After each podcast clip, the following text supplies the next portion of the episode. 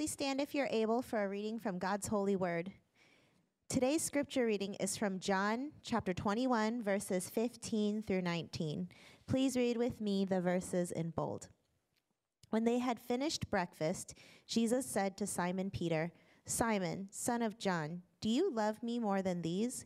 He said to him, Yes, Lord, you know that I love you. He said to him, Feed my lambs. He said to him a second time, Simon, son of John, do you love me? He said to him, Yes, Lord, you know that I love you. He said to him, Tend my sheep. He said to him the third time, Simon, son of John, do you love me? Peter was grieved because he said to him the third time, Do you love me? And he said to him, Lord, you know everything. You know that I love you. Jesus said to him, Feed my sheep. Truly, truly, I say to you, when you were young, you used to dress yourself and walk wherever you wanted. But when you are old, you will stretch out your hands, and another will dress you and carry you where you do not want to go. This he said to show by what kind of death he was to glorify God. And after saying this, he said to him, Follow me. This is the word of the Lord. Thanks be to God.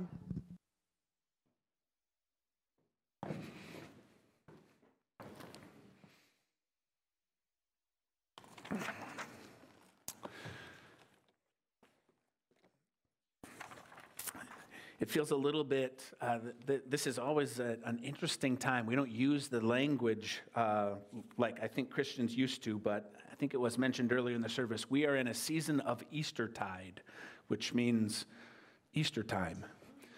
And uh, we're celebrating um, all of the implications of the fact that we have a Savior who rose from the dead. And this morning, this story, or part of a story, of one of the times that Jesus appeared to his disciples during the 40 days after his resurrection and before he ascended to be with the Father. The first time I was invited to an, a gathering of my, Olivia, my now wife's extended family, I immediately decided that her Uncle Jerry was one of my favorites. Uh, Uncle Jerry, is, Uncle Jerry is a quietly gregarious guy. He's a generous father. He has three lovely daughters, uh, cousins of Olivia. He's a grandpa now, too, and he and his wife have moved to be near their grandkids. He's a godly guy. He's been married to Aunt Wendy for decades. Everybody loves Jerry. But it wasn't until recently, um, when my father in law was over, that I heard a story and I learned that Olivia's grandparents had originally refused to go to Jerry and Wendy's wedding. They didn't want Wendy to marry Jerry because Jerry is black.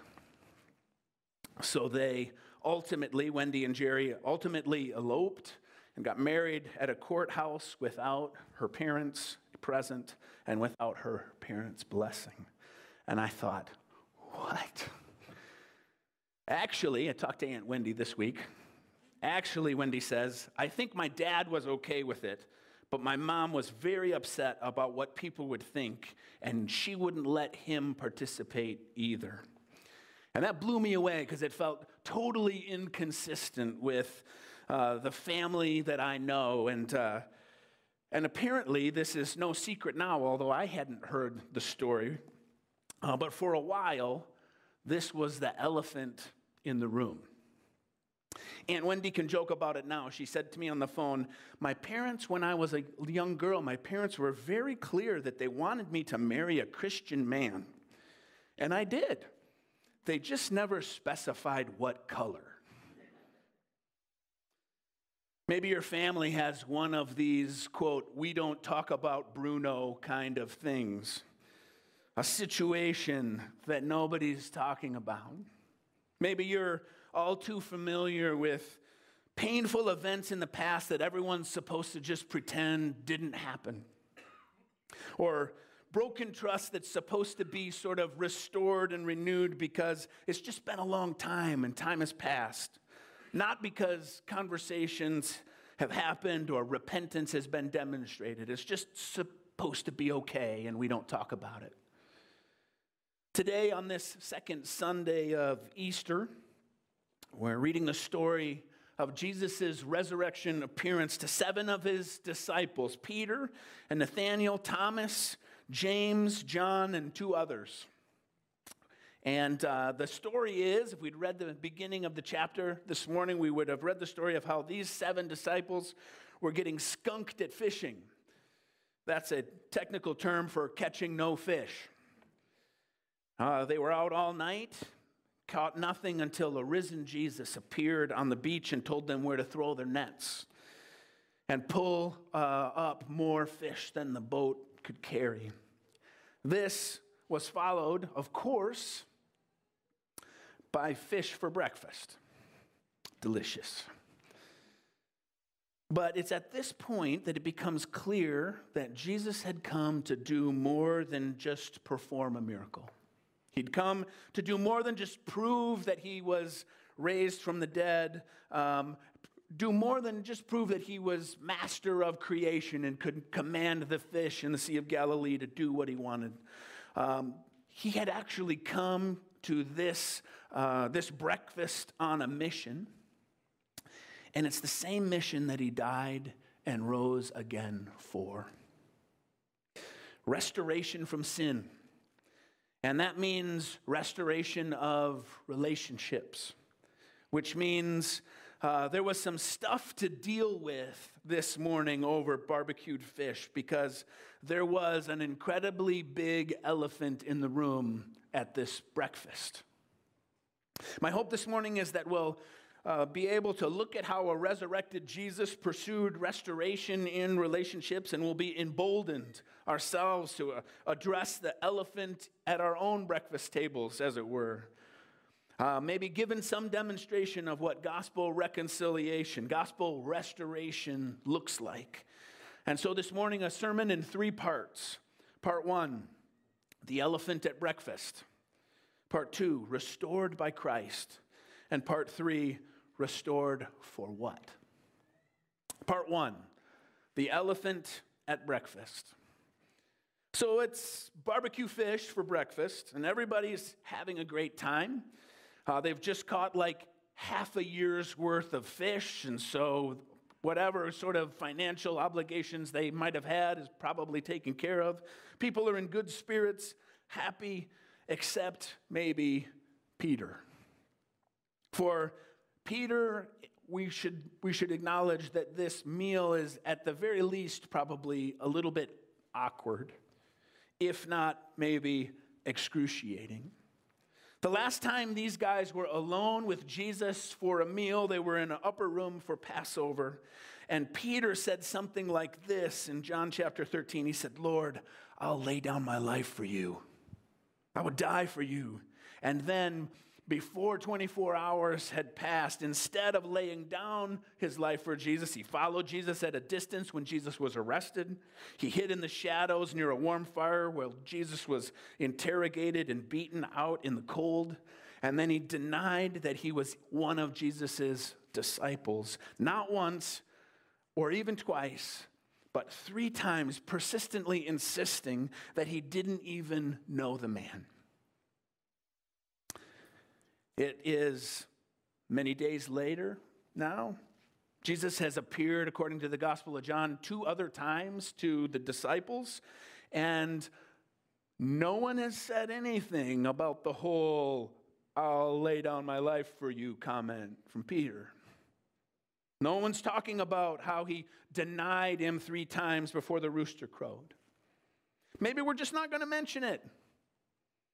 Maybe it's water under the bridge, but um, what is everybody thinking? I mean, what are the other disciples thinking?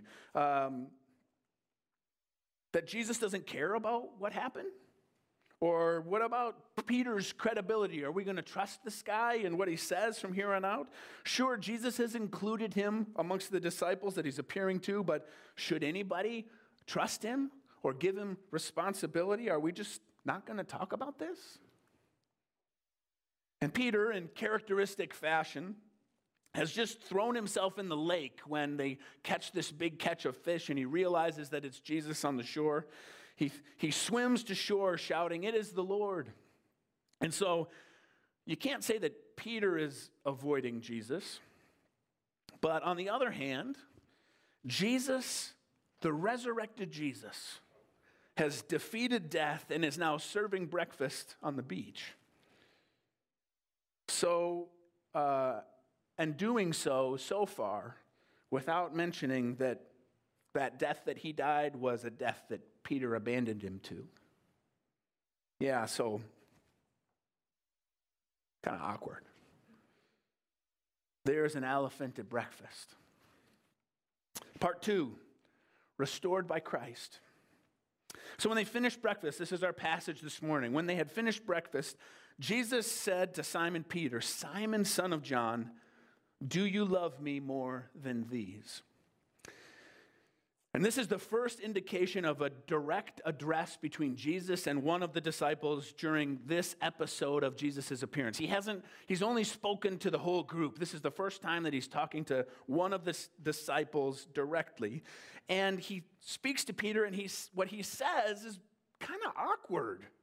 He says, Do you love me more than these? And it feels like one of those awkward moments where, like, if you've ever, like, overheard kindergartners talking and there's three of them sitting there, and the one says to the other two, Which one of you wants to be my best friend? Right? This is a little bit awkward. Jesus says to Peter, in the midst of six other disciples, Do you love me more than these? And you can interpret that one way or the other. You can either think, you can either interpret that Jesus is saying, Do you love me more than you love these other guys? Or, Do you love me more than these other guys love me? Either way, it's awkward. Why did he do it? Why did Jesus ask this awkward question in public amongst the disciples? As the passage goes on, most commentators think that it becomes really clear that Jesus is intentionally addressing the elephant in the room, that he's restoring Peter. That's what a lot of the, the, the titles will say Peter's restoration. Um, and what Jesus is demonstrating is that an appropriate reconciliation or an appropriate process for restoring a relationship is equally as public or private as the offense itself.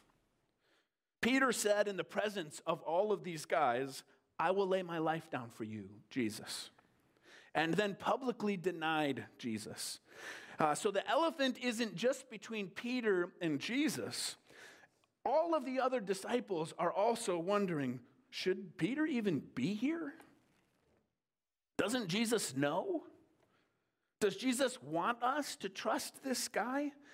And so uh, Jesus addresses the elephant in an appropriately exposed way for those who need to know. Conflict in an organization or a company or a church or sometimes even in a family that has had a, a, a public impact uh, but gets settled quietly, right? The thing just gets kind of settled in a back room someplace.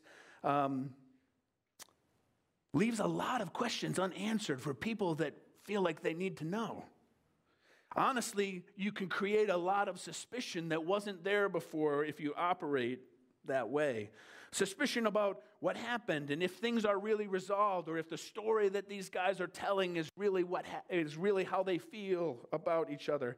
And Jesus knows all of this about Peter, um, but it's every disciple as well. It's, it's the church that he's thinking about when he approaches Peter in this semi public way. And so he does this awkward thing and brings it in front of everyone who knows that the elephant is in the room anyway. For the record, it can be equally as harmful uh, to insist on a huge public apology or a process in front of the world for an offense that really only affected a few people in a private relationship we should note that Jesus doesn't add any shame or any humiliation to Peter's situation. He's not outing Peter. He is, uh, this is not a story of retribution, you know, because of what you did, I'm going to do this in front of others. It's, he, he's, he's being very intentional. Most commentators think that the biggest indicator that this conversation has everything to do with uh, Peter's denial is that Jesus repeats his question, Do you love me? three times, exactly parallel to the question asked Peter on the night of Jesus' betrayal Aren't you one of his disciples? And Peter gets a chance in this encounter with his Lord to kind of undo all that he has done. Three times he gets to say, not only does he know this guy, but that he loves him. And by the last time Jesus asks, Do you love me? Peter is weeping. Maybe it's because of the realization again that he denied Jesus three times. Maybe it's because it hurt so bad that Jesus asked two more times. Maybe it, he's weeping for joy because Jesus is clearly pursuing him and making clear that he's restoring him. Peter is coming to the realization that he's not being expelled, which must have been in the back of his mind when Jesus started talking to him directly. Whatever moved Peter to tears, we know that it was made possible by how persistent and how explicit Jesus was in his pursuit of reconciliation, in his intentionality to restore their relationship. Uh, he doesn't undersell what Peter has done. He doesn't say, oh, it's no big deal. If he had, then maybe some of the other disciples would say, hey, we never really got to the bottom of this. Is he really forgiven? Does he really know what he's done? He asks three times in the same way that Peter denied him three times. Jesus isn't unclear about his goal. He says, Do you love me? That's the question. He's pursuing the restoration of their relationship. While lots of people will read this passage and, uh, and say that um, it's primarily about position, they'll read this passage and say this was the installation of Peter as the first bishop over the church or something like that. Uh, this isn't an installation service. Jesus, Peter isn't being installed as a leader. It seems very clear that Jesus is having a conversation about their relationship about making things right between him and Peter and making sure that the others who have an interest in it know that there is forgiveness, that there is repentance. That's the goal. That's the clear goal from Jesus. So, an appropriate reconciliation, an appropriate process for restoring a relationship is explicit about what's being expressed. What are we talking about here? And an appropriate reconciliation and a, an appropriate process of restoration is primarily about relationship. It's not about position. It's not about power. It's not uh, an incentive to get something or an exchange that uh, a payback for what you owe. It's about relationship. A gospel restoration is about relationship. And just to be clear, this is exactly what Jesus did for us at the cross. To restore us he addressed our sin explicitly. The scripture says the wages of sin is death, our rebellion against God. And he did it in a way that was equally as public and tragic as our offense itself. We have rebelled, humanity has rebelled against God publicly and in his face. He explicitly expressed, he express, explicitly addressed the ramifications of our sin. The wages of sin is death, and so he took upon himself our death. Upon defeating sin at the resurrection, his restoration of life and relationship between humanity and himself, of eternal life, is equally as publicly as public and profound as the impact that death has had on the history of humanity. And his purpose was not power. This was not a power grab or uh, a play to put Jesus in a position. He didn't start a revolution for world domination based on his defeat of death, which he most certainly could have, right? His purpose was relationship, to restore us to himself. Have you ever thought about reconciliation in relationships as resurrection work? Bringing life from death? Well, it was actually, I guess, I guess it wasn't long uh, after their elopement that Wendy and Jerry had a good uh, had had a good and significant conversations with her parents. And Wendy says uh, that uh, she was convinced pretty quickly into their marriage that Jerry was her mother's favorite son-in-law. I know we're streaming this, so Uncle Ricky may uh, beg to differ. However, it wasn't until their 25th anniversary that they decided to have another wedding. And they did it in a church. And they had a big party. And everyone attended. It was a big deal. It was as big a deal as the first was a debacle. And I wonder if they felt like they were doing resurrection work that day, because I think that they were. Part three restored for what? It is so compelling and clear that uh, what Jesus is restoring Peter for that many have called this passage Jesus, uh, Peter's commissioning. Jesus giving Peter a job. After each question, Peter responds, Jesus says, Do you love me? And he says, Yes, Lord, you know I love you. Yes, Lord, you know I love you. Lord, you know everything, and you know that I love you. And after each of those responses, Jesus, picking up his identity as the good shepherd, says, Feed my lambs, tend my sheep, feed my sheep. And uh, Contrary to some interpretations, Peter is not uh, restored for power, as I've said before. He isn't being restored to save face, he isn't restored to run an enterprise. It's very clear that he is restored for service. Uh, the illustration is feed the livestock. Look what's packed into Jesus' responses. First, a commission to care for God's people. He says, Feed my sheep, feed my lambs. He, Peter's given the same job that Jesus had uh, to feed God's people. Jesus said, I am the bread of life.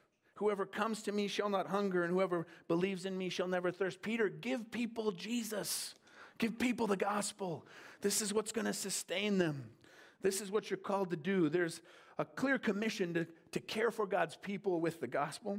It's a clear indication of who owns this project, right? The responsibility. These are not Peter's sheep. Feed your sheep. He's not being given any lambs. Uh, his ministry won't be for himself, it's going to be for Christ. Those, he's the one who owns the flock in, into which Peter's being sent out. And there's a clear affirmation of calling that Peter is asked to care for Jesus' sheep clearly indicates that he's being trusted as a shepherd. How huge is that in front of these other disciples? To be, to be told, you're going to shepherd my sheep. The, the Bible uses the term under shepherd for elders and other leaders in the church who are, who are not the owners of the sheep, but the caretakers who take up this same commission that Peter had. So Peter's been restored to relationship for service. Restored to relationship, restored for service. Here's maybe the coolest thing about the story that I've been telling you this morning. Late in life, after Grandpa had died, Olivia's grandmother's health was fading, and she moved in with Wendy and Jerry. So, once horrified by what people might think, she now spent the last days of her life living in the home of and being cared for by, sorry, Uncle Ricky, her favorite son in law. Here's a really cool thing, and it's, it's kind of tragically cool about the story that we read this morning of Peter and Jesus. But remember Peter's promise? Remember his boast before the crucifixion? He said, Lord, I'll lay down my life for you. As this passage ends, Jesus says to him, Truly, truly, I say to you, when you were young, you used to dress yourself and walk wherever you wanted. But when you're old, you'll stretch out your hands, and another will dress you and carry you where you do not want to go. And the gospel writer adds this commentary and says, This he said to show by what kind of death he was to glorify God. As Jesus describes it, late in life, Peter will stretch out his hands to be bound and led away to be executed, much like his Lord. And so there's this, I mean, it's a really incredible sense that, in fact, Jesus has restored Peter fully. He is indeed going to get the chance to keep that promise that he made to Jesus I'll lay my life down for you. He has been restored in this relationship so that he can be restored to the service that he was called to in the first. My friends, um, we are a resurrection people. And hallelujah is our song. Uh, we, uh, we, we have been already promised and given eternal life. And in the meantime, uh, we have resurrection work to do, bringing restoration, bringing reconciliation, doing that work of dying to ourselves so that new life might come.